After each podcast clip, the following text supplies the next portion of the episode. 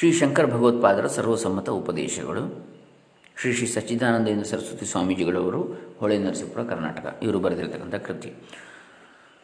ಇದು ವೇದಾಂತವನ್ನು ಈಗಾಗಲೇ ಪ್ರವೇಶ ಮಾಡಿರ್ತಕ್ಕಂಥವರಿಗಾಗಿ ಅಧ್ಯಾತ್ಮ ಪ್ರಕಾಶ ಕಾರ್ಯಾಲಯ ಹೊಳೆ ನರಸೀಪುರದವರು ಹೊಳೆ ನರಸೀಪುರದವರು ಪ್ರಕಾಶಿಸಿರ್ತಕ್ಕಂತಹ ಏಳನೆಯ ಕೃತಿಯನ್ನು ನಾವು ನೋಡ್ತಾ ಇದ್ದೇವೆ. ಈಗಾಗಲೇ ಹದಿನೇಳು ಕೃತಿಗಳು ವೇದಾಂತವನ್ನು ಹೊಸದಾಗಿ ಪ್ರವೇಶ ಮಾಡ್ತಾ ಇರತಕ್ಕಂಥವರಿಗೆ ಅಂತೇಳಿ ಇದೇ ಪ್ರಕಾಶನದವರು ಪ್ರಕಾಶಪಡಿಸಿರ್ತಕ್ಕಂಥದ್ದು ಅದನ್ನು ನಾವು ನೋಡಿದ್ದೇವೆ. ಹಾಗೆಯೇ ಈಗಾಗಲೇ ಹೊಸದಾಗಿ ಪ್ರವೇಶ ಮಾಡ್ತಾ ಇರತಕ್ಕಂಥವ್ರಿಗಿಂತ ನೋಡಿದ್ದೇವೆ. ಹಾಗೆ ಈಗಾಗಲೇ ಪ್ರವೇಶ ಮಾಡಿರಿದವರಿಗೆ, ಮಾಡಿದವರಿಗೆ ವೇದಾಂತವನ್ನು, ಅವರಿಗೆ ಇದು ಏಳನೇ ಕೃತಿ ನಾವು ನೋಡ್ತಾ ಇರುವಂಥದ್ದು ಇದೇ ಪ್ರಕಾಶನದವರ ಆ ಏಳನೇ ಕೃತಿಯಲ್ಲಿ ಮೂವತ್ತೈದು ಅಧ್ಯಾಯಗಳನ್ನು ನಾವು ನೋಡಿದ್ದೇವೆ. ಇವತ್ತು ಮೂವತ್ತಾರನೆಯ ಅಧ್ಯಾಯ. ಸೋಪಾಧಿಕ ಬ್ರಹ್ಮವು ನಿರುಪಾಧಿಕ ಬ್ರಹ್ಮವು ಅಂತೇಳಿ. ಉಪಾಧಿ ಸಹಿತವಾದ ಬ್ರಹ್ಮ ಮತ್ತು ಉಪಾಧಿ ರಹಿತವಾದ ಬ್ರಹ್ಮ ಅಂದರೆ ಸಾಕಾರ ಬ್ರಹ್ಮ, ನಿರಾಕಾರ ಬ್ರಹ್ಮ ಅಂತ ಹೇಳಿದ ಹಾಗೆ. ಸಗುಣ ಬ್ರಹ್ಮ, ನಿರ್ಗುಣ ಬ್ರಹ್ಮ ಅಂತೇಳಿ. ಅದನ್ನೀಗ ನಾವು ನೋಡೋಣ. ಮೂವತ್ತಾರನೇ ಅಧ್ಯಾಯ. ಓಂ ಶ್ರೀ ಗುರುಭ್ಯೋ ನಮಃ. ಹರಿ ಓಂ. ಶ್ರೀ ಗಣೇಶಾಯ ನಮಃ. ಡಾಕ್ಟರ್ ಕೃಷ್ಣಮೂರ್ತಿ ಶಾಸ್ತ್ರಿ, ದಂಬೆ ಪುಣಚ, ಕರ್ನಾಟಕ. ಜನ್ಮಾದ್ಯಸ್ಯ ಯತಃ ಎಂಬ ಸೂತ್ರವು ಬ್ರಹ್ಮದಿಂದ ಜಗತ್ತಿನ ಜನ್ಮಾದಿಗಳು ಆಗಿರುತ್ತವೆ ಎಂಬುದನ್ನು ಪ್ರತಿಪಾದಿಸೋದಕ್ಕೆ ಬಂದಿಲ್ಲ. ಮತ್ತೆ ಅದನ್ನು ಹೇಳ್ತಾ ಇದ್ದಾರೆ. ಜಗತ್ತು ಪರಮಾತ್ಮನಿಗಿಂತ ಅಭಿನ್ನವಾಗಿರುತ್ತದೆ. ಅದು ಯಾವುದನ್ನು ಅವಲಂಬಿಸಿ ತೋರುತ್ತದೆಯೋ ಅದು ಬ್ರಹ್ಮವು ಎಂಬುದು ಆ ಸೂತ್ರದ ಅರ್ಥ. ಅರ್ಥ.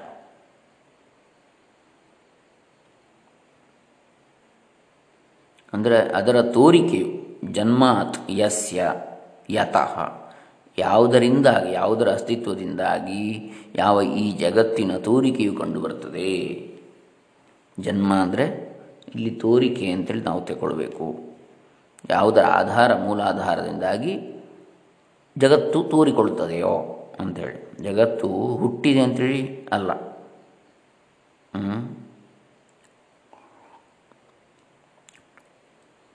ಜಗತ್ತು ಯಾವುದನ್ನು ಅವಲಂಬಿಸಿ ತೋರುತ್ತದೆಯೋ ಅದು ಬ್ರಹ್ಮ ಅಂತೇಳಿ. ಬ್ರಹ್ಮದಿಂದ ಜಗತ್ತು ಹುಟ್ಟಿತು ಎಂಬ ವಾಕ್ಯವನ್ನು ಯಥಾಶ್ರಿತವಾಗಿ ತೆಗೆದುಕೊಂಡರೆ ಬ್ರಹ್ಮವು ಪೂರ್ವಕಾಲದಲ್ಲಿ ಇತ್ತೆಂದು ಆಗುವುದು. ಆದರೆ ಜಗತ್ತು ಕಾಲದಿಂದಲೂ ಕೂಡಿದೆ. ಆ ಕಾಲಕ್ಕಿಂತಲೂ ಬೇರೆಯಾಗಿ ಮತ್ತೊಂದು ಕಾಲವಿಲ್ಲ ಯಾವುದೊಂದು ಪದಾರ್ಥವು ಹುಟ್ಟಿದರೂ ಆಕಾಶದಲ್ಲಿ ಹುಟ್ಟುತ್ತದೆ. ಆದರೆ ಜಗತ್ತು ಆಕಾಶ ಸಹಿತವಾಗಿ ಇರುತ್ತದೆ. ಆಕಾಶಕ್ಕಿಂತ ಬೇರೆಯಾದ ಆಕಾಶವು ಮತ್ತೊಂದಿಲ್ಲ. ಹೀಗಿರೋದ್ರಿಂದ ಜಗತ್ತು ಬ್ರಹ್ಮದಿಂದ ಹುಟ್ಟಿತು ಎನ್ನುವಾಗ ಯಾವಾಗ ಹುಟ್ಟಿತು, ಎಲ್ಲಿ ಹುಟ್ಟಿದೆ ಎಂದು ಮುಂತಾಗಿ ಕೇಳುವುದಕ್ಕೆ ಬರುವುದಿಲ್ಲ. ಯಾಕೆ? ಕಾಲ ದೇಶಗಳು ಕೂಡ ಉಂಟಾದದ್ದು ಬ್ರಹ್ಮದಿಂದಲೇ, ಬ್ರಹ್ಮದಲ್ಲಿಯೇ ತೋರುವಂಥದ್ದು ಎಲ್ಲವೂ ಕೂಡ. ಹಾಗಾಗಿ ಯಾವಾಗ ಅಂತೇಳಿ ಬರುವುದಿಲ್ಲ. ಯಾಕೆ? ಕಾಲವೇ ಹುಟ್ಟಿದ್ದು ಬ್ರಹ್ಮದಿಂದ ಅಥವಾ ಬ್ರಹ್ಮದಲ್ಲಿ ತೋರಿಕೊಳ್ಳುವಂಥದ್ದು, ಕಾಲ ದೇಶಾದಿಗಳು ಜಗತ್ತಿನ ಜನ್ಮಾದಿಗಳು ನಿಜವಾಗಿಯೂ ಆಗುವು ಎಂದಿಟ್ಟುಕೊಂಡರೆ ಎಲ್ಲ ತೊಡಕುಗಳು ಬಂದು ಸೇರ್ತವೆ. ಬಂಜೆಯ ಮಗನಿಗೆ ಜಾತಕವನ್ನು ಬರೆಯುವ ಪ್ರಯತ್ನದಂತೆ ಜಗತ್ತಿನ ಜನ್ಮವನ್ನು ಕುರಿತು ವಿಚಾರಿಸುವ ಪ್ರಯತ್ನವೂ ನಿಷ್ಫಲವೇ ಸರಿ. ಈ ದೃಷ್ಟಾಂತವನ್ನು ಕೊಟ್ಟಿದ್ದರಿಂದ ಜಗತ್ತು ಬಂಜೆಯ ಮಗನಂತೆ ತೋರುವುದೇ ಇಲ್ಲ ಎಂಬುದು ನನ್ನ ಅಭಿಪ್ರಾಯವೆಂದು ಯಾರೂ ಭಾವಿಸಬಾರದು. ಜಗತ್ತು ಬಂಜೆಯ ಮಗನಂತೆ, ಬಂಜೆಗೆ ಮಗ ಇರುವುದಿಲ್ಲ ಅಲ್ಲ? ಹಾಗಾಗಿ ತೋರುವುದೇ ಇಲ್ಲ ಅಂತೇಳಿ ನನ್ನ ನನ್ನ ಅಭಿಪ್ರಾಯ ಅಂತ ಭಾವಿಸಬಾರದು. ಬಂಜೆಗೆ ಮಗ ತೋರುವುದೇ ಇಲ್ಲ, ಮತ್ತು ಈ ಜಗತ್ತು ತೋರ್ತಾ ಉಂಟಲ್ಲ ಅಂತೇಳಿ. ಹಾಗಲ್ಲ, ಅದಕ್ಕಲ್ಲ ಈ ದೃಷ್ಟಾಂತ. ಮತ್ತು ಬ್ರಹ್ಮವೆಂದರೆ ಆತ್ಮನು. ಆತ್ಮನನ್ನು ಬಿಟ್ಟು ಜಗತ್ತು ಯಾವಾಗಲೂ ತೋರಿದ್ದಿಲ್ಲ. ವಿಚಾರ ಮಾಡದೇ ಇರುವಾಗ ಇದು ಸ್ವತಂತ್ರವಾಗಿರುವಂತೆ ತೋರಬಹುದು. ಸರಿಯಾಗಿ ಅನುಭವಕ್ಕೆ ಹೊಂದಿಸಿ ನೋಡಿದರೆ ಇದು ಬ್ರಹ್ಮಕ್ಕಿಂತ ಬೇರೆಯಲ್ಲ. ಇದರ ತತ್ವವೇ ಬ್ರಹ್ಮವು ಎಂಬುದು ವೇದಾಂತಗಳ ಅಭಿಪ್ರಾಯ. ಅದು ಹೇಗೆ?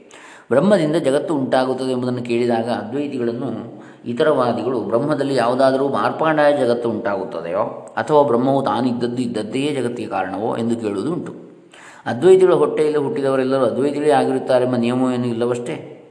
ಇದಕ್ಕೆ ಉತ್ತರ ಹೇಳುವುದು ಅದ್ವೈತದ ಪ್ರಕ್ರಿಯೆಯನ್ನು ಸರಿಯಾಗಿ ತಿಳಿದುಕೊಂಡಿಲ್ಲದವರಿಗೆ ಬಹಳ ಕಷ್ಟವಾಗ್ತದೆ. ಯಾಕಂದರೆ ಬ್ರಹ್ಮವು ತಾನಿದ್ದದ್ದು ಇದ್ದಂತೆಯೇ ಜಗತ್ತಿಗೆ ಕಾರಣವೆಂದು ಹೇಳಿದರೆ ಕಾರ್ಯಕಾರಣವಾದಕ್ಕೆ ಹೊಂದುಗಡೆ ಆಗುವುದಿಲ್ಲ. ಮಾರ್ಪಾಡಾಗುವುದೆಂದರೆ ಮಡಕೆಗೆ ಕಾರಣವಾಗಿರುವ ಮಣ್ಣು ಮುಂತಾದವುಗಳಂತೆ ಬ್ರಹ್ಮವು ಅನಿತ್ಯವೆಂದಾಗ್ತದೆ. ಇದಕ್ಕೇನು ಮಾಡಬೇಕು ಎಂಬ ಯೋಚನೆ ಹುಟ್ಟಿಯೋ ಏನೋ ಕೆಲವರು ಇಲ್ಲಿ ಒಂದು ಉಪಾಯದ ಉತ್ತರವನ್ನು ಹುಡುಕಿರುತ್ತಾರೆ. ಜನ್ಮಾದ್ಯಸ್ಯತಃ ಎಂಬಲ್ಲಿ ಹೇಳಿರುವುದು ಶುದ್ಧ ಬ್ರಹ್ಮವೇ ಅಲ್ಲ, ಮಾಯಾವಿಶಿಷ್ಟವಾದ ಬ್ರಹ್ಮವೇ. ಬ್ರಹ್ಮವು ಜಗತ್ತಿಗೆ ನಿಮಿತ್ತ ಕಾರಣವಾಗಿರುತ್ತದೆ. ಮಾಯೆಯು ಉಪಾದಾನ ಕಾರಣವಾಗಿರುತ್ತದೆ. ಹೇಗೆ? ಮಡಕೆಗೆ ಕುಂಬಾರನು ನಿಮಿತ್ತ ಕಾರಣನು, ಮಣ್ಣು ಉಪಾದಾನ ಕಾರಣವಾಗಿರುತ್ತದೋ ಅದೇ ರೀತಿಯಲ್ಲಿ ಶುದ್ಧ ಬ್ರಹ್ಮವು ನಿಮಿತ್ತ ಕಾರಣವಾದರೆ ಮಾಯೆಯು ಉಪಾದಾನ ಕಾರಣವಾಗ್ತದೆ ಅಂತ. ಆದ್ದರಿಂದ ಪೂರ್ವಪಕ್ಷಕ್ಕೆ ಇಲ್ಲಿ ಅವಕಾಶವಿಲ್ಲ ಎಂಬುದು ಅವರ ಅಭಿಪ್ರಾಯ. ಅದ್ವೈತವೂ ಉಳಿಯಬೇಕು ಜಗತ್ ಕಾರಣವೂ ಆಗಬೇಕೆಂಬ ಅಭಿಪ್ರಾಯದಿಂದ ಅವರು ಈ ಉಪಾಯವನ್ನು ಹುಡುಕಿರಬೇಕೆಂದು ತೋರ್ತದೆ. ಆದರೆ ಈ ಉತ್ತರವನ್ನು ಕೊಟ್ಟಿದ್ದರಿಂದ ಕೆರೆಯಲ್ಲಿ ಬಿದ್ದೇನೆಂಬ ಅಂಜಿಕೆಯಿಂದ ದರಿಯಲ್ಲಿ ಬೀಳುವಂತೆ ಅವರು ಒಂದು ಸಂಕಟದಿಂದ ಪಾರಾಗುವುದರಲ್ಲಿ ಮತ್ತೊಂದಕ್ಕೆ ತಾವೇ ಸಿಕ್ಕಿಕೊಂಡಂತೆ ಆಗಿರುತ್ತದೆ. ಯಾಕಂದರೆ ಬ್ರಹ್ಮ ಜಿಜ್ಞಾಸೆಯನ್ನು ಮಾಡಬೇಕು ಎಂದು ಹಿಂದಿನ ಸೂತ್ರದಲ್ಲಿ ಹೇಳಿತ್ತು. ಈಗ ಬ್ರಹ್ಮದ ಲಕ್ಷಣವನ್ನು ಹೇಳಬೇಕಾಗಿತ್ತು. ಆದರೆ ಇಲ್ಲಿ ಮಾಯಾವಿಶಿಷ್ಟ ಬ್ರಹ್ಮವನ್ನೇ ತಿಳಿಸಿದೆ ಎಂದು ಒಪ್ಪಿಕೊಂಡರೆ ಹಿಂದೆ ಜಿಜ್ಞಾಸೆ ಮಾಡಬೇಕೆಂದು ಹೇಳಿರುವುದು ಮಾಯಾವಿಶಿಷ್ಟ ಬ್ರಹ್ಮವೇ ಅಂತೇಳಿ ಆಗ್ತದೆ. ಹಾಗಾದರೆ ಶುದ್ಧ ಬ್ರಹ್ಮದ ಜಿಜ್ಞಾಸೆ ಮಾಡಬೇಕೆಂದು ಬಾದರಾಯಣರು ಹೇಳಿಯೇ ಇಲ್ಲವೆಂದಾಗುವುದಿಲ್ವೇ? ಇದನ್ನು ಈ ಮಾಯಾವಿಶಿಷ್ಟ ಬ್ರಹ್ಮ ಕಾರಣವಾದಿಗಳು ಯೋಚಿಸಿರುವುದಿಲ್ಲ. ಆಚಾರ್ಯರು ಈ ಸೂತ್ರದ ಭಾಷ್ಯದಲ್ಲಿ ಇದು ನಿತ್ಯ ಶುದ್ಧ ಬುದ್ಧ ಮುಕ್ತ ಸ್ವಭಾವವಾದ ಬ್ರಹ್ಮವೆಂಬ ಜಗತ್ ಕಾರಣವನ್ನು ಹೇಳುತ್ತದೆ ಎಂದು ಬಾಯಿಬಿಟ್ಟು ಹೇಳಿರುತ್ತಾರೆ. ಹೀಗಿದ್ದರೂ ಇದು ಮಾಯಾವಿಶಿಷ್ಟ ಬ್ರಹ್ಮದ ವಿಷಯವೆಂದು ನಾವೇಕೆ ಒಪ್ಪಬೇಕು? ಶುದ್ಧ ಬ್ರಹ್ಮ ಪರಾತ್ಪರ ರಾಮ ಅಂತ ಇದೆಯಲ್ಲ ಹಾಗೆ. ಇದು ಅಲ್ಲದೆ ಅದ್ವಿತೀಯನು ನಿತ್ಯಶುದ್ಧ ಬುದ್ಧ ಮುಕ್ತ ಸ್ವಭಾವದವನೂ ಆದ ಪರಮಾತ್ಮನೇ ಜಗತ್ ಕಾರಣವೆಂದು ಆಚಾರ್ಯರು ಮತ್ತೆ ಮತ್ತೆ ಸಾರಿರುತ್ತಾರೆ ಸೂತ್ರ ಭಾಷ್ಯದಲ್ಲಿ. ಅವರು ಹೇಳಿರುವುದು ಶ್ರುತಿಗಾಗಲಿ, ತರ್ಕಕ್ಕಾಗಲಿ, ಅನುಭವಕ್ಕಾಗಲಿ ವಿರುದ್ಧವೆಂದು ನಿಶ್ಚಯವಾಗದೇ ಇದ್ದರೂ ಅವರು ಅನ್ಯಾಯಗಳನ್ನು ಹೇಳಿಕೊಳ್ಳುವ ನಾವೇ ಏತಕ್ಕೆ ಈ ಹೊಸ ಪ್ರಕ್ರಿಯೆಯನ್ನು ತೆಗೆಯಬೇಕು? ಬ್ರಹ್ಮವು ಜಗತ್ತಿಗೆ ಪ್ರಕೃತಿಯು, ಉಪಾದಾನ ಕಾರಣವೂ ಅಧಿಷ್ಠಾತ್ವವು ನಿಮಿತ್ತ ಕಾರಣವೂ ಆಗಿದೆ ಎಂದು ಸೂತ್ರದಲ್ಲಿಯೂ ಹೇಳಿರುತ್ತದೆ. ಈ ಹೊಸ ಪ್ರಕ್ರಿಯೆಯು ಅದಕ್ಕೂ ವಿರುದ್ಧವಾಗಿರುತ್ತದೆ ಎಂಬುದು ಸ್ಪಷ್ಟವಾಗಿದೆ. ವೇದಾಂತದಲ್ಲಿ ಪರಿಣಾಮವಾದವನ್ನು ಒಪ್ಪಿ ಜ, ಬ್ರಹ್ಮವು ಜಗತ್ಕಾರಣವೆಂದು ಹೇಳಿದೆ ಎಂಬ ಭ್ರಾಂತಿಯೇ ಇಂಥ ವಾದಗಳಿಗೆ ಕಾರಣವಾಗಿರುತ್ತದೆ ಒಂದೂರಿನಲ್ಲಿ ಒಬ್ಬ ಹುಡುಗಿಯು ದೆವ್ವ ಬಂದವರು ತಲೆ ಅಲುಗಾಡಿಸುತ್ತಾರೆ ಎಂದು ಕೇಳಿದಳು. ಮಂತ್ರಗಾರನ ಒಬ್ಬಾಕೆಯನ್ನು ದೆವ್ವದಿಂದ ಬಿಡುಗಡೆ ಮಾಡೋದಕ್ಕೆ ಪ್ರಯತ್ನಪಟ್ಟಾಗ ಆ ಹೆಣ್ಣುಮಗಳು ತಲೆಯನ್ನು ಅಲ್ಲಾಡಿಸುತ್ತಿದ್ದದ್ದು ಅವಳ ಕಣ್ಣಿಗೆ ಬಿದ್ದಿತ್ತು. ಅಂಜಿಕೆಯಿಂದಲೋ ಅಥವಾ ಅನುಕರಣ ಸ್ವಭಾವದಿಂದಲೋ ಆ ಹುಡುಗಿಯು ಒಂದು ದಿನ ಸಾಯಂಕಾಲ ತಲೆಯನ್ನು ಹತ್ತಿ ತಲುಗಾಡಿಸುವುದಕ್ಕೆ ಮೊದಲು ಮಾಡಿದ್ದಳು ಮನೆಯಲ್ಲಿದ್ದ ಮುದುಕಿ ಇದರ ಗುಟ್ಟನ್ನು ತಿಳಿದು ಎಲ್ಲ ಒಲೆಯಲ್ಲಿ ಸೌಟನ್ನು ಕಾಯುವುದಕ್ಕೆ ಹಾಕಿರಿ, ದೆವ್ವಗಳಿಗೆ ಬರೆ ಹಾಕುವುದೇ ಚಿಕಿತ್ಸೆ. ಎಂದದ್ದು ಕೇಳುತ್ತಲೂ ಆ ಹುಡುಗಿ ಅಂದಿನಿಂದ ತಲೆ ಆಡಿಸುವುದನ್ನು ಬಿಟ್ಟುಬಿಟ್ಲಂತೆ. ಹೀಗೆ ದ್ವೈತ ಪ್ರಪಂಚದಲ್ಲಿ ಕಾರ್ಯಕಾರಣ ಭಾವದ ವ್ಯವಹಾರ ಇರುವಾಗಲೆಲ್ಲ ಉಪಾದಾನ ಕಾರಣವು ಪರಿಣಮಿಸಿಯೇ ಕಾರ್ಯವಾಗುವುದು ಕಂಡಿರುವುದರಿಂದ ಈ ದ್ವೈತ ವಾಸನೆಯಿಂದ ಜಗತ್ತಿನ ಉಪಾದಾನ ಕಾರಣವು ವೃಕ್ಷಕ್ಕೆ ಬೀಜದಂತೆ ಪರಿಣಾಮ ಕಾರಣವಾಗಿರಬೇಕೆಂಬ ಬುದ್ಧಿಯು ಜನರಿಗೆ ಹುಟ್ಟುತ್ತದೆ. ಆದರೆ ಕನಸು, ಮಾಯೆ ಮುಂತಾದ ದೃಷ್ಟಾಂತಗಳಲ್ಲಿ ಕಾಣುವ ಹುಸಿ ತೋರಿಕೆಯ ರೂಪವಾದ ಕಾರ್ಯಗಳು ಯಾವ ಪರಿಣಾಮ ವಿಕಾರ ಕಾರಣ ಪರಿಣಾಮಿ ಕಾರಣವು ಇಲ್ಲದೆಯೇ ಕಲ್ಪಿತವಾಗಿರುವುದೆಂಬುದನ್ನು ಮತ್ತೆ ಮತ್ತೆ ನೆನಪಿಗೆ ತಂದುಕೊಟ್ರೆ ಯಾವುದು? ಕನಸು, ಮಾಯೆ ಮುಂತಾದದ್ದು. ಈ ದ್ವೈತ ವಾಸನೆಯ ಪಿಶಾಚಿಗೆ ಬರೆ ಹಾಕಿದಂತೆ ಆಗಿ ಅದು ನಮ್ಮ ಅಂತಃಕರಣವನ್ನು ಬಿಟ್ಟು ಓಡುವುದು. ಆದ್ದರಿಂದ ವೈದಿಕ ಕಾರ್ಯಕಾರಣವಾದದಲ್ಲಿ ಪರಿಣಾಮದ ಹಂಗೇನೂ ಇಲ್ಲವೆಂಬುದನ್ನು ಮೂಲ ಕಾರಣವಾದ ಬ್ರಹ್ಮವನ್ನು ನೆನಪಿಗೆ ತರುವುದೊಂದೇ ಜಗತ್ಕಾರಣ ಶ್ರುತಿಗಳ ಗುರಿ ಎಂಬುದನ್ನು ಜಿಜ್ಞಾಸುಗಳು ಮತ್ತೆ ಮತ್ತೆ ಮನಸ್ಸಿಗೆ ತಂದುಕೊಳ್ಳಬೇಕು. ಅಂದರೆ ಇದು ಅಸತೋಮ ಸದ್ಗಮಯ ಎಂಬ ಒಂದು ಹಂತ ಹಂತವಾಗಿ ಇದನ್ನು ಹೇಳ್ತಾರೆ. ಅಸತ್ತು ನಾವು ಅಜ್ಞಾನದ ಅಂಧಕಾರದಲ್ಲಿ ಇರುವಾಗ ಒಬ್ಬನಿಗೆ ಉದಾಹರಣೆಗೆ ಬಾವಿಯಲ್ಲಿರುವ ಒಂದು ಕಪ್ಪೆಗೆ ನೀವು ಸಮುದ್ರ ಅತ್ಯಂತ ವಿಶಾಲವಾಗಿದೆ ಈ ಬಾವಿಗೆ ಹೋಲಿಸಿದರೆ ಅಂತೇಳಿ ಹೇಳಿದರೆ ನಂಬಲಿಕ್ಕೆ ಆಗ್ತದಾ? ಬಾವಿಯಲ್ಲೇ ಇದ್ದ ಕಪ್ಪೆಗೆ ಆಗೋದಿಲ್ಲ. ಆದರೆ ನಂಬಿಕೆ ಬರುವಂತೆ ಮಾಡಬೇಕಿದ್ರೆ ಏನು ಮಾಡಬೇಕು? ಸಮುದ್ರದ ಸಮುದ್ರವನ್ನು ಸೋಪಾಧಿಕವಾಗಿ ಮೊದಲು ಹೇಳಬೇಕಾಗ್ತದೆ. ಅಂದರೆ ಅದು ಹಾಗಿದೆ ಹೀಗಿದೆ ಅಂತೇಳಿ. ನಿಜವಾಗಿ ಸಮುದ್ರವನ್ನು ಬಾಯಿಯಿಂದ ವಿಸ್ತರಿಸಲಿಕ್ಕೆ ಸಾಧ್ಯ ಇಲ್ಲ. ಸಾಗರಂ ಸಾಗರೋಪಮಂ. ಗಗನಂ ಗಗನಾಕಾರಂ ಸಾಗರಂ ಸಾಗರ ಉಪಮಂ ರಾಮ ರಾಮಾಯಣ ರಾವಣಯೋರ್ ಯುದ್ಧಂ ರಾಮ ರಾವಣಯೋರಿವ ಅಂತ ಕೆಲವನ್ನ ನಾವು ಕಂಡು ಅನುಭವಿಸಿಯೇ ತೀರಬೇಕು. ಅದು ಹೇಗೆ ಅಂತೇಳಿ ತಿಳಿಬೇಕಿದ್ರೆ. ಸಮುದ್ರವನ್ನು, ಆಕಾಶವನ್ನು, ಆಮೇಲೆ ರಾಮ ರಾವಣರ ಯುದ್ಧವನ್ನು. ಇವೆಲ್ಲವನ್ನು ನಾವು ನೋಡಿಯೇ ಅದನ್ನು ಯಾವ ರೀತಿ ಅಂತ ತಿಳಿಬೇಕಷ್ಟೇ ಹೊರತು ಅವರು ಇವರು ಹೇಳಿದ್ದನ್ನು ಕೇಳಿ ಅಲ್ಲ ಅಂತೇಳಿ ಹೇಳ್ತಾರೆ. ಅಂದರೆ ಅಂತ ಅಂಥದ್ದು ಅಂತ ಅದಕ್ಕೆ ಹೋಲಿಕೆ ಇಲ್ಲ ಇನ್ನೊಂದು ಅಂತೇಳಿ ಹಾಗೆಯೇ ಇಲ್ಲಿ ಈ ದ್ವೈತ ವಾಸನೆ ಅಂತ ಏನು ಹೇಳ್ತಾರೆ? ದ್ವೈ ಜಗತ್ಕಾರಣ ಶ್ರುತಿಗಳ ಗುರಿ ಏನು ಅಂತ ಹೇಳಿದರೆ, ಈ ದ್ವೈತ ವಾಸನೆಯಿಂದ ನಮ್ಮನ್ನು ಅದ್ವೈತ ಪರಮಾರ್ಥಕ್ಕೆ ಕೊಂಡೊಯ್ಯುವಂತಹ ಒಂದು ಅನುಕ್ರಮವಾದ ಹಾದಿ ಅದು. ಕ್ರಮಕ್ರಮವಾಗಿ, ಹಂತ ಹಂತವಾಗಿ, ಸೋಪಾನ ಮಾರ್ಗವಾದಂಥ ಹಾದಿ, ಮೆಟ್ಲು ಮೆಟ್ಲಾಗಿ. ಹಾಗಾಗಿ ಮೊದಲು ನಾವು ಯಾವ ಹಂತದಲ್ಲಿದ್ದೇವೆ ಲೋಕದ ಜನಸಾಮಾನ್ಯರು ದ್ವೈತದಲ್ಲಿ ಇದ್ದೇವೆ. ಅಂದರೆ ಎರಡನ್ನು ನೋಡ್ತಾ ಇದ್ದೇವೆ. ಎರಡು ಅಂದರೆ ಎರಡಕ್ಕಿಂತ ಹೆಚ್ಚನ್ನು ಜಗತ್ತಿನಲ್ಲಿ ನಾವು. ಹಾಗಾಗಿ ಆ ಹಂತದಿಂದ ನಮ್ಮನ್ನಲ್ಲಿ ಕೊಂಡೋಗಿದ್ರೆ ಮೊದಲು ನಮ್ಮ ಹಂತಕ್ಕೆ ಬಂದು ಯಾವುದೇ ಗುರು ಪಾಠ ಮಾಡುವಾಗ ಮೊದಲು ಮಕ್ಕಳ ಬುದ್ಧಿ ಯಾವ ಹಂತ ಮಟ್ಟದಲ್ಲಿದೆ, ಆ ಮಟ್ಟಕ್ಕೆ ಬಂದು ಅಲ್ಲಿಂದ ಅವರನ್ನು ಕರ್ಕೊಂಡು ಹೋಗಬೇಕಾಗ್ತದೆ ನಾವು ಎಲ್ಲಿದ್ದೇವೆ, ಅಲ್ಲಿಗೆ ಬಂದು ನಮ್ಮ ಕೈ ಹಿಡಿದು ಕರ್ಕೊಂಡು ಹೋಗಬೇಕು ಹೊರತು ಮೇಲಿಲ್ಲೇಮೆ ಬಾಬಾ ಅಂತ ಹೇಳಿದ್ರೆ ಮೇಲೆ ಹತ್ತಲಿಕ್ಕೆ ಆಗೋದಿಲ್ಲ ಹಾಗಾಗಿ ಶ್ರುತಿಗಳಲ್ಲಿ ಕೂಡ ಜಗತ್ ಕಾರಣವಾದವನ್ನು ಹೇಳಿದೆ. ಅಂದರೆ ಬ್ರಹ್ಮವು ಜಗತ್ತನ್ನು ಸೃಷ್ಟಿ ಮಾಡಿತು ಅಂತೇಳಿ ಹೇಳಿದೆ. ಯಾಕೆ? ಜಗತ್ತಿನಲ್ಲಿ ಸೃಷ್ಟಿ ಆಗಬೇಕಿದ್ರೆ ವೃಕ್ಷ ಬೀಜ ನ್ಯಾಯ ಇದೆ. ಬೀಜ ಇದ್ದರೆ ಮಾತ್ರ ವೃಕ್ಷ ಹುಟ್ಟುವುದು. ಹಾಗಾಗಿ ಅಂದರೆ ಆ ವೃಕ್ಷದ ಕಾರಣ ಇನ್ನೊಂದಿರ್ತದೆ ಅದು ಪರಿಣಾಮವಾಗಿ ಇನ್ನೊಂದಾಗ್ತದೆ ಎನ್ನುವಂಥದ್ದು ಜಗತ್ತಿನಲ್ಲಿ ತೋರುವಂಥ ಸತ್ಯ. ಜಗತ್ತಿನ ವ್ಯಾವಹಾರಿಕ ಸತ್ಯ ಅದು. ಹಾಗಾಗಿ ಪರಮಾರ್ಥದಲ್ಲಿ ಕೂಡ ಮೊದಲಿಗೆ ನೇರವಾಗಿ ಹೀಗಿಲ್ಲ. ಅಲ್ಲಿ ಬ್ರಹ್ಮವೇ ಈ ಜಗತ್ತಾಗಿ ತೋರುವಂಥದ್ದು ಅದು ಬೀಜ ವೃಕ್ಷನೇ ಆದಂತೆ ಅಲ್ಲ ಅಂತೇಳಿ ಹೇಳಿದರೆ ಯಾರೂ ಒಪ್ಪುವ ಹಾಗಿಲ್ಲ ಒಪ್ಪಲಿಕ್ಕೆ ಸಾಧ್ಯ ಇಲ್ಲ. ಅಜ್ಞಾನಿಗಳು ಅನ್, ಅಜ್ಞಾನ ಅಂಧಕಾರದಲ್ಲಿ ಇರತಕ್ಕಂಥವ್ರು, ತಮಸ್ಸಿನಲ್ಲಿ ಇರತಕ್ಕಂಥವ್ರು, ಅಸತ್ತಿನಲ್ಲಿರುವವರು. ಹಾಗಾಗಿ ಅಸತ್ತಿನಿಂದ ಸತ್ತಿನೆಡೆಗೆ ನನ್ನನ್ನು ಕರೆದೊಯ್ಯು ಅಂತೇಳಿ ಹೇಳುವಾಗ ಶ್ರುತಿಗಳು ಏನು ಹೇಳ್ತಾ ಇದ್ದೇವೆ? ಆ ಅಜ್ಞಾನದ ಮಟ್ಟಕ್ಕೆ ಬಂದು ಅದರಲ್ಲಿ ಆ ಮಟ್ಟದಲ್ಲಿ ಯಾವ ರೀತಿ ಈಗ ಮಕ್ಕಳಿಗೆ ಕಥೆ ಹೇಳಿದೆ. ಮಕ್ಕಳ ರಾಮಾಯಣ ಮತ್ತು ಹಿರಿಯರ ರಾಮಾಯಣ ತುಂಬ ವ್ಯತ್ಯಾಸ ಇದೆ. ರಾಮಾಯಣ ಇರ್ಬೋದು ಎಲ್ಲ ಕಥೆಗಳು ಕೂಡ. ಯಾಕಂದರೆ ಅವರವರ ಹಂತದಲ್ಲಿ ಅರ್ಥವಾಗುವ ರೀತಿಯಲ್ಲಿ ಹೇಳಿ ಹಂತ ಹಂತವಾಗಿ ಮೇಲೆ ಮೇಲೆ ನಮ್ಮ ಬುದ್ಧಿಯ ಮಟ್ಟವನ್ನು ಕೊಂಡೊಯ್ಯುತ್ತಾ ಇದು ಮಾಡುವ ಒಂದೇ ಸಲ ಹಾರಲಿಕ್ಕೆ ಆಗೋದಿಲ್ಲ. ಗ ಜಗಲಿ ಹಾರದವನು ಗಗನಹಾರಿ ಆನೆ ಅಂತೇಳಿ ಒಂದಿದೆ ಹಾಗಾಗಿ ಆ ರೀತಿಯಾಗಿ ಬರ್ತದೆ. ಹಾಗಾಗಿ ಅದನ್ನು ನಾವು ಜಗತ್ಕಾರಣ ಶ್ರುತಿಗಳ ಗುರಿ ಏನು? ನಮಗೆ ಬ್ರಹ್ಮವನ್ನು ನೆನಪಿಸುವಂಥದ್ದು. ಪರಮ ಪರಮಾರ್ಥ ವೇದಾಂತ, ಅದ್ವೈತ ಅಥವಾ ಪರಬ್ರಹ್ಮವನ್ನು ನೆನ ನಮಗೆ ತಿಳಿಯಪಡಿಸ್ತಕ್ಕಂಥದ್ದು ಅದರ ಪರಮಾರ್ಥ ಗುರಿ. ಆದರೆ ಅದನ್ನು ಹಂತ ಹಂತವಾಗಿ ಅದು ಮಾಡ್ತಾ ಇದೆ. ಹಾಗಾಗಿ ಮೊದಲಿಗೆ ಸೃಷ್ಟಿಯನ್ನು ಹೇಳ್ತದೆ. ಸೃಷ್ಟಿ ಪ್ರಕ್ರಿಯೆ ಹೀಗಾಯಿತು, ಹಾಗಾಯಿತು. ಬ್ರಹ್ಮವೇ ತಾನು ಬಹು ಆಗ್ತೇನೆ ಅಂತ ಬಯಸಿತು. ಹೀಗೆ ಕಥಾರೂಪದಲ್ಲಿಯೋ ಅಥವಾ ಒಂದು ಜನಸಾಮಾನ್ಯರಿಗೆ ಅರ್ಥವಾಗುವ ಭಾಷೆಯಲ್ಲಿ ಅದನ್ನು ಹೇಳಿತು. ಹಾಗಾಗಿ ಅದೇ ಅದರ ಅರ್ಥ, ತಾತ್ಪರ್ಯ ಅಂತ ತಿಳಿಯಬಾರದು. ವಾಕ್ಯಾರ್ಥವನ್ನೇ ವಾಚ್ಯ ಅಂದರೆ ನೇರ ಶಬ್ದಾರ್ಥ ವಾಕ್ಯಾರ್ಥವನ್ನೇ ಭಾವಾರ್ಥ ತಾತ್ಪರ್ಯ ಅಂತೇಳಿ ತಿಳಿಯಬಾರದು ಅಂಥೇಳಿ ಋಷಿಗಳ ಹೃದಯ ಅದಲ್ಲ, ವೇದ ಋಷಿಗಳದ್ದು. ಅಂಥೇಳಿ ನಾವು ಅರ್ಥ ಮಾಡಿಕೊಳ್ಬೇಕಾಗ್ತದೆ. ಒಬ್ಬ ಮನುಷ್ಯನ ಕತ್ತು ಯಾವುದೋ ಕಾರಣದಿಂದ ಉಳುಕಿದಂತೆ ಆಗಿ ಈತ ತಿರುಗಿಸಿದ್ರೆ ನೋಯ್ತಾ ಇತ್ತು. ಅವನು ವೈದ್ಯನನ್ನು ವಿಚಾರಿಸಲು ಅದನ್ನು ವಾಸಿ ಮಾಡೋದಕ್ಕೆ ನೂರು ರೂಪಾಯಿಗಳನ್ನು ಕೊಡಬೇಕಾಗುವುದು ಎಂದ. ಬಡವನಾದ ಈ ಪ್ರಾಣಿಯು ಅಷ್ಟು ಹಣವಿಲ್ಲದ್ರಿಂದ ಪ್ರಾಣಿ ಅಂದರೆ ಪ್ರಾಣ ಇರುವವ ಅಂತೇಳಿ.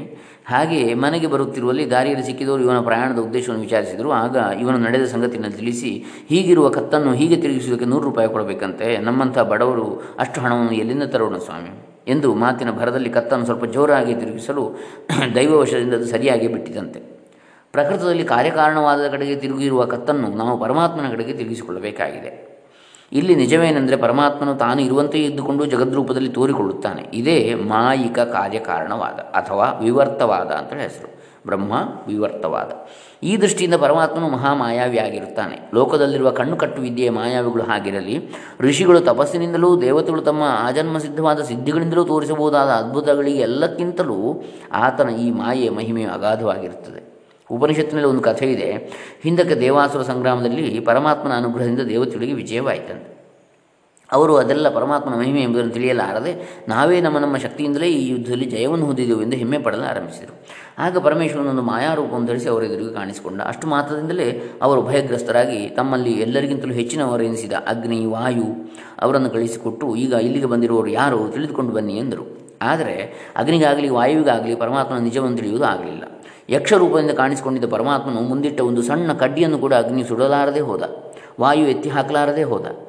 ನಿಜವನ್ನು ತಿಳಿಯುವುದಕ್ಕೆ ಪ್ರಯತ್ನಿಸಿದ ಇಂದ್ರನಿಗಂತೂ ಪರಮಾತ್ಮನ ದರ್ಶನವನ್ನೇ ಕೊಡಲಿಲ್ಲ. ಕೊನೆಗೆ ಉಮಾದೇವಿಯ ಅನುಗ್ರಹದಿಂದಲೇ ಇಂದ್ರಾದಿ ದೇವತೆಗಳು ಅವನು ಪರಮಾತ್ಮನೇ ಎಂಬುದನ್ನು ತಿಳಿದುಕೊಂಡರು ಅಂಥೇಳಿ ಬರ್ತದೆ. ಉಮಾ ಹೈಮವತಿ ಅಂಥೇಳಿ ಒಂದು ಪ್ರಕರಣ ಉಪನಿಷತ್ತಿನಲ್ಲಿ ಬರ್ತದೆ. ಈ ಕಥೆಯಿಂದ ನಾವು ತಿಳಿದುಕೊಳ್ಳಬೇಕಾದದ್ದೇನು? ಪರಮಾತ್ಮನು ಯಾವುದಾದ್ರೂ ಒಂದು ರೂಪವನ್ನು ಧರಿಸುವುದಕ್ಕೆ ಅವನಿಗೆ ಯಾವ ಸಾಮಗ್ರಿಯೂ ಬೇಡ. ತನ್ನ ಮಾಯೆಯಿಂದಲೇ ಅವನು ಯಾವ ರೂಪದಿಂದಲಾದರೂ ತೋರಿಕೊಳ್ಳಬಲ್ಲ. ಹೀಗೆ ಯಾವ ರೂಪದಿಂದ ತೋರಿಕೊಂಡರೂ ಅವನ ಅದ್ವಿತೀಯತ್ವಕ್ಕೆ ಯಾವ ಕೊರತೆಯೂ ಆಗಿರುವುದಿಲ್ಲ. ಅವನೊಬ್ಬನೇ ತೋರುವ ಮಾಯಾರೂಪವು ಕೇವಲ ಆವಿದ್ಯಕ. ಅದು ಬಹುವಾಗಿ ತೋರುತ್ತದೆ. ಅವನ, ಅಂದರೆ ಅವಿದ್ಯೆಯಿಂದ ಆದದ್ದು, ಅಜ್ಞಾನದಿಂದ. ಅವನ ಪರಮಾರ್ಥ ಸ್ವರೂಪವು ಅಚ್ಚಳಿಯದೆ ಹಾಗೆಯೇ ಇರುತ್ತದೆ. ಇದೇ ಅವನ ಪರಮಾರ್ಥ ಸ್ವರೂಪ. ಇದು ಒಂದು ನೆನಪಿ ನೆನಪಿಡಬೇಕಾದ ವಿಷಯ.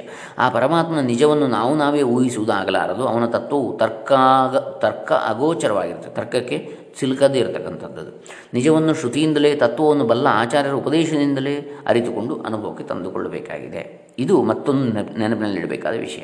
ಎರಡು ವಿಷಯಗಳನ್ನು ನೆನಪಿಟ್ಟುಕೊಂಡಿದ್ದರೆ, ಶುದ್ಧ ಬ್ರಹ್ಮ ಜಗತ್ತಿಗೆ ಕಾರಣವಲ್ಲ ಮಾಯಾ ವಿಶಿಷ್ಟವಾದ ಬ್ರಹ್ಮವೇ ಕಾರಣ ಎಂದು ಮುಂತಾಗಿ ವಾದಿಗಳು ಹೂಡಿರುವ ಕಾರಣ ವಿಕಲ್ಪಗಳು ಮಾಯವಾಗ್ತವೆ. ಬ್ರಹ್ಮವನ್ನು ಬಿಟ್ಟು ಜಗತ್ತು ಇಲ್ಲವೇ ಇಲ್ಲವಾದ್ದರಿಂದ ಬ್ರಹ್ಮದ ಅದ್ವಿತೀಯತ್ವಕ್ಕೆ ಯಾವ ಹಾನಿಯೂ ಇಲ್ಲವೆಂಬ ತತ್ವವು ಮನಸ್ಸಿಗೆ ಹೊಳೆಯುತ್ತದೆ. ಮಾಯಾ ಬ್ರಹ್ಮ ಅಂತ ಇನ್ನೊಂದಿಲ್ಲ. ಶುದ್ಧ ಬ್ರಹ್ಮವನ್ನೇ ಶುದ್ಧ ಬ್ರಹ್ಮವೇ ನಮ್ಮ ಅಜ್ಞಾನದಿಂದಾಗಿ ಜಗತ್ತಾಗಿ ತೋರ್ತಾ ಇದೆ. ನಾವು ನೋಡುವಂಥದ್ದು ಆ ಬ್ರಹ್ಮದ ಇನ್ನೊಂದು ತೋರಿಕೆಯಷ್ಟೇ ಅಂಥೇಳಿ ಎರಡಿಲ್ಲ ಅಂತ.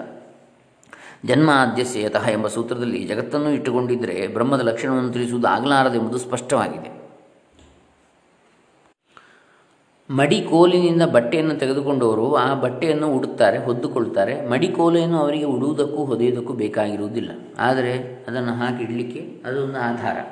ಕೆಂಪು ರುಮಾಲಿನವನನ್ನು ಕರೆದುಕೊಂಡು ಬಾ ಎಂದರೆ ಅವನು ರುಮಾಲನ್ನು ಮನೆಯಲ್ಲಿ ಇಟ್ಟು ಬಂದ ಮಾತ್ರದಿಂದ ಅವನು ಬರಲಿಲ್ಲವೆಂದು ಯಾರೂ ಭಾವಿಸುವುದಿಲ್ಲ. ಕೆಲವು ವಸ್ತುಗಳನ್ನು ಉಪಾಧಿಯುಕ್ತವಾಗಿ ವ್ಯವಹರಿಸಬೇಕಾಗ್ತದೆ ಉದಾಹರಣೆಗೆ, ಒಂದು ಗುಡೋದಕ ಪಾತ್ರವನ್ನು ದಾನ ಮಾಡಿದನು ಎಂಬಲ್ಲಿ ಪಾನಕವನ್ನು ಪಾತ್ರವನ್ನು ಎರಡನ್ನೂ ದಾನ ಮಾಡಿದನೆಂದೇ ನಾವು ತಿಳಿಯುತ್ತೇವೆ. ಗುಡೋದಕ ಪಾತ್ರ ಅಂದರೆ, ಗುಡೋದಕ ಅಂದರೆ ಬೆಲ್ಲ ನೀರು ಅಂತೇಳಿ, ಗುಡ ಅಂದರೆ ಬೆಲ್ಲ, ಉದಕ ಅಂದರೆ ನೀರು. ಆದರೆ ಮತ್ತೆ ಕೆಲವು ಸಂದರ್ಭಗಳಲ್ಲಿ ಉಪಾಧಿಯನ್ನು ನೆಪವಾಗಿಟ್ಟುಕೊಂಡು ಉಪಾಧಿಯಿಂದ ತಿಳಿದುಕೊಳ್ಳಬೇಕಾದ ವಸ್ತುವನ್ನು ಮಾತ್ರ ಗ್ರಹಿಸಬೇಕಾಗ್ತದೆ. ಉದಾಹರಣೆಗೆ, ಒಂದು ಬಟ್ಟಲು ಗುಡೋದಕವನ್ನು ಕೊಟ್ಟ ಎಂದರೆ, ಬಟ್ಟಲನ್ನು ಬಿಟ್ಟೇ ಗುಡೋದಕವನ್ನು ಮಾತ್ರ ಕೊಟ್ಟನು ಎಂದು ಗ್ರಹಿಸ್ತೇವೆ. ಇದಕ್ಕೆ ಆಗಲೇ ಇನ್ನೂ ಕೆಲವು ದೃಷ್ಟಾಂತಗಳನ್ನು ಕೊಟ್ಟದ್ದಾಗಿದೆ. ಈಗ ಒಂದು ಲೀಟ್ರ್ ಹಾಲು ಕೊಟ್ಟ ಅಂದರೆ ಲೀಟ್ರ್ ಪಾತ್ರೆಯನ್ನು ಒಟ್ಟಿಗೆ ಕೊಡಲಿಕ್ಕಿಲ್ಲ. ಪಾತ್ರೆ ಅವರವರದ್ದೇ. ಅಳತೆ ಮಾಡುವ ಪಾತ್ರೆಯನ್ನು ಅಥವಾ ಇವನ ಪಾತ್ರೆಯನ್ನು ಕೊಡಲಿಕ್ಕಿಲ್ಲ. ತಗೊಳ್ಳುವ ಪಾತ್ರೆ ತರ್ತಾನೆ ಬೇರೆ. ಹೀಗೆ ತಿಳಿಬೇಕಾಗ್ತದೆ. ಒಂದು ಲೀಟ್ರ್ ಹಾಲು ಅಂದರೆ ಹಾಲು ಮಾತ್ರ ತಗೊಳ್ಬೇಕಾಗ್ತದೆ ಕೆಲವು ಸಲ. ಉಪಾಧಿ ಸಹಿತವಾಗಿ ಉಪಾಧಿ ಇಲ್ಲದೆ ಅಂತೇಳಿ ಹಾಗೆ. ಅಂದರೆ ಬಟ್ಟಲನ್ನು ಬಿಟ್ಟೇ ಗುಡೋದಕವನ್ನು ಮಾತ್ರ ಕೊಟ್ಟ ಅಂತ ಗ್ರಹಿಸ್ತೇವೆ. ಇದಕ್ಕೆ ಆಗಲೇ ಇನ್ನೂ ಅನೇಕ ಚಂದ ಕೊಟ್ಟಿದೆ. ಹೀಗೆ ಬ್ರಹ್ಮಕ್ಕೆ ಜಗಜ್ಜನ್ಮಾದಿ ಕಾರಣತ್ವವು ಲಕ್ಷಣವೆಂಬುದನ್ನು ಉಪಾಧಿಯನ್ನು ಬಿಟ್ಟೇ ಗ್ರಹಿಸಬೇಕಾಗಿರುತ್ತದೆ. ಈ ವಿಷಯವನ್ನು ಆಚಾರ್ಯರು ಆನಂದಮಯಾಧಿಕರಣದ ಅವತರಣಿಕೆಯಲ್ಲಿ ಸ್ಪಷ್ಟಪಡಿಸಿರುತ್ತಾರೆ. ಅಲ್ಲಿ ಅವರು ಹೇಳಿರುವುದೇನೆಂದರೆ ಏವಂ ಸದ್ಯೋ ಮುಕ್ತಿ ಕಾರಣಂ ಅಪಿ ಆತ್ಮಜ್ಞಾನಂ ಉಪಾಧಿ ವಿಶೇಷದ್ವಾರೇಣ ಉಪದಿಶ್ಯಮಾನಂ ಅಪಿ ಅವಿವಕ್ಷಿತ ಉಪಾಧಿ ಸಂಬಂಧ ವಿಶೇಷಂ ಪರಾಪರ ವಿಷಯತ್ವೇನ ಸಂದಿಹ್ಯಮಾನಂ ವಾಕ್ಯಗತಿ ಪರ್ಯಾಲೋಚನೆಯ ನಿರ್ಣೇತವ್ಯಂ ಭವತಿ ಪರಮಾತ್ಮನೊಬ್ಬನೇ ಎಲ್ಲ ಪ್ರಾಣಿಗಳಲ್ಲಿ ಇರುತ್ತಾನಾದರೂ ವಿಭೂತ್ಯಾದಿಗಳ ತಾರತಮ್ಯದಿಂದ ಹೆಚ್ಚು ಹೆಚ್ಚಾಗಿ ಆತನ ಮಹಿಮೆ ತೋರಿಕೊಳ್ಳುವುದರಿಂದ ಅವನನ್ನು ಆಯಾ ಉಪಾಧಿಗಳ ಸಮೇತವಾಗಿಯೇ ಉಪಾಸನೆ ಮಾಡಬೇಕಾಗ್ತದೆ. ಆದ್ದರಿಂದ ಅಲ್ಲಿ ಉಪಾಧಿಗಳು ವಿವಕ್ಷಿತವಾಗಿರ್ತವೆ ಆದರೆ ಜ್ಞಾನವಾಕ್ಯಗಳು ಹಾಗಲ್ಲ. ಅದು ಉಪಾಸನೆಯಲ್ಲಿ ಹಾಗಾಯಿತು. ಯಾಕೆಂದರೆ ಆತ್ಮ ಸ್ವರೂಪವನ್ನು ಅರಿತುಕೊಂಡದ್ರಿಂದ ಜ್ಞಾನ ಸಮಕಾಲದಲ್ಲಿಯೇ ಮುಕ್ತಿಯಾಗುವುದೆಂದು ಶಾಸ್ತ್ರದಲ್ಲಿ ಹೇಳಿರುತ್ತದೆ. ಆದ್ದರಿಂದ ಉಪಾಧಿಗಳ ಮೂಲಕವಾಗಿ ಆತ್ಮನನ್ನು ಉಪದೇಶ ಮಾಡಿದ್ದರೂ ಇಲ್ಲಿ ಉಪಾಧಿಗಳು ವಿವಕ್ಷಿತವಾಗಿರುವುದಿಲ್ಲ. ಹೇಳುವ ಇಚ್ಛೆಯಿಂದ ಹೇಳಿದ್ದಲ್ಲ. ಹೇಳಲಿಕ್ಕಾಗಿ ಹೇಳಿದ್ದಷ್ಟು ವಾಕ್ಯ ರೂಪದಲ್ಲಿ ಹೇಳಬೇಕಿದ್ರೆ ಉಪಾಧಿಗಳು ಬೇಕಾಗ್ತದೆ.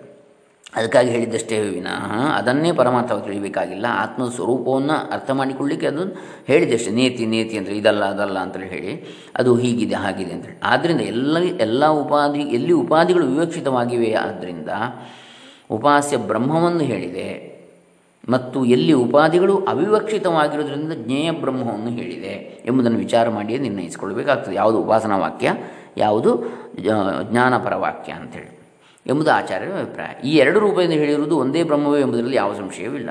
ಉಪಾಸಕರಿಗೆ ಬೇರೆ ಬ್ರಹ್ಮವನ್ನು ಹೇಳಿದೆ ಎನ್ನುವುದು ನಿಮಗೆ ತಪ್ಪಲೆ ಚಿನ್ನವನ್ನು ಕೊಡುತ್ತೇನೆ ಎಂಬಂತೆ ಮೋಸದ ಮಾತಾಗುವುದು.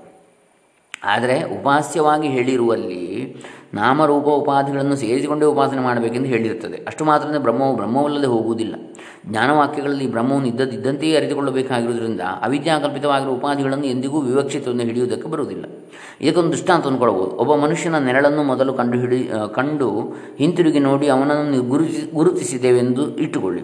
ಇಲ್ಲಿ ನೆರಳು ಜ್ಞಾನಕ್ಕೆ ಸಾಧನವೆಂಬುದು ನಿಜವಾದರೂ ಮನುಷ್ಯನ ಸ್ವರೂಪಕ್ಕೆ ಸೇರಿದ ಧರ್ಮವೆಂದೇನು ನಾವು ಬಗೆಯುವುದಿಲ್ಲವಷ್ಟೇ. ಇದರಂತೆ ಬ್ರಹ್ಮವನ್ನು ಅರಿಯುವುದಕ್ಕೆ ಯಾವ ಉಪಾಧಿಯನ್ನು ನಾವು ಸಾಧನವಾಗಿ ಉಪಯೋಗಿಸಿಕೊಂಡರೂ ಅದು ಬ್ರಹ್ಮದ ಸ್ವರೂಪದಲ್ಲಿ ಸೇರುವುದಿಲ್ಲ. ಇಷ್ಟೇ ಅಲ್ಲ, ಬ್ರಹ್ಮವನ್ನು ಅರಿತುಕೊಂಡಾಗ ಅದು ಬ್ರಹ್ಮದಲ್ಲಿ ಅವಿದ್ಯೆಯಿಂದ ಹುಟ್ಟು ಹಾಕಿ, ಹುಟ್ಟುಗಟ್ಟಿದ ತೋರಿಕೆಯಿಂದೇ ನಮಗೆ ಅರಿವಾಗಿ ಬಿಡುತ್ತದೆ. ಪ್ರಕೃತ ಸಂದರ್ಭದಲ್ಲಿ ಜಗಜ್ಜನ್ಮಾದಿಯನ್ನು ಹೇಳಿರುವ ವೇದಾಂತ ವಾಕ್ಯದಲ್ಲಿ ಯಾವುದರಿಂದ ಈ ಭೂತಗಳು ಉಂಟಾಗುವವೋ, ಯಾವುದರಲ್ಲಿಯೇ ಅವು ಹುಟ್ಟಿದ ಬಳಿಕ ಇದ್ದು ಜೀವಿಸಿಕೊಂಡಿರುವವೋ, ಕೊನೆಗೆ ಯಾವುದರಲ್ಲಿಯೇ ಹೋಗಿ ಸೋಯಿ ಸೇರುವವೋ, ಅದನ್ನು ಜಿಜ್ಞಾಸೆ ಮಾಡಿ ತಿಳಿದುಕೋ ಅದೇ ಬ್ರಹ್ಮವು ಎಂದು ಹೇಳಿರುವುದರಿಂದ ಇದು ಜ್ಞಾನಕ್ಕಾಗಿ ಬಂದಿರುವ ವಾಕ್ಯ. ಆದ್ದರಿಂದ ಇಲ್ಲಿ ಜಗಜ್ಜನ್ಮಾದಿ ಕಾರಣತ್ವ ಎಂಬ ಉಪಾಧಿಯನ್ನು ಬ್ರಹ್ಮಸ್ವರೂಪದಲ್ಲಿ ಸೇರಿಸಿಕೊಳ್ಳಬೇಕೆಂದು ಶ್ರುತಿಯು ಹೇಳಿದೆ ಎಂದು ತಿಳಿಯುವುದು ತಪ್ಪಾಗ್ತದೆ. ಆದ್ದರಿಂದ ಇದು ನಿರುಪಾಧಿಕ ಬ್ರಹ್ಮವೇ ಆಗಿರುತ್ತದೆ ಎಂಬುದು ನಿರ್ವಿವಾದವಾಗಿದೆ ಅಂಥೇಳಿ ಶ್ರೀ ಶ್ರೀ ಸಚ್ಚಿದಾನಂದ ಸರಸ್ವತಿ ಸ್ವಾಮಿಗಳು ಉಪದೇಶ ಮಾಡ್ತಾ ಇದ್ದಾರೆ. ಇದು ಮೂವತ್ತಾರನೇ ಅಧ್ಯಾಯ. ಇನ್ನು ಮೂವತ್ತೇಳನೇ ಅಧ್ಯಾಯ, ನಾಳೆ ದಿವಸ ಬ್ರಹ್ಮಪ್ರಾಪ್ತಿ. ಅದರ ಬಗ್ಗೆ ನಾಳೆ ದಿವಸ ನೋಡೋಣ. ಹರಿರಾಮ ಶ್ರೀ ಸಚ್ಚಿದಾನಂದ ಅರ್ಪಿತಮಸ್ತು. ಓಂ ತತ್ಸತ್.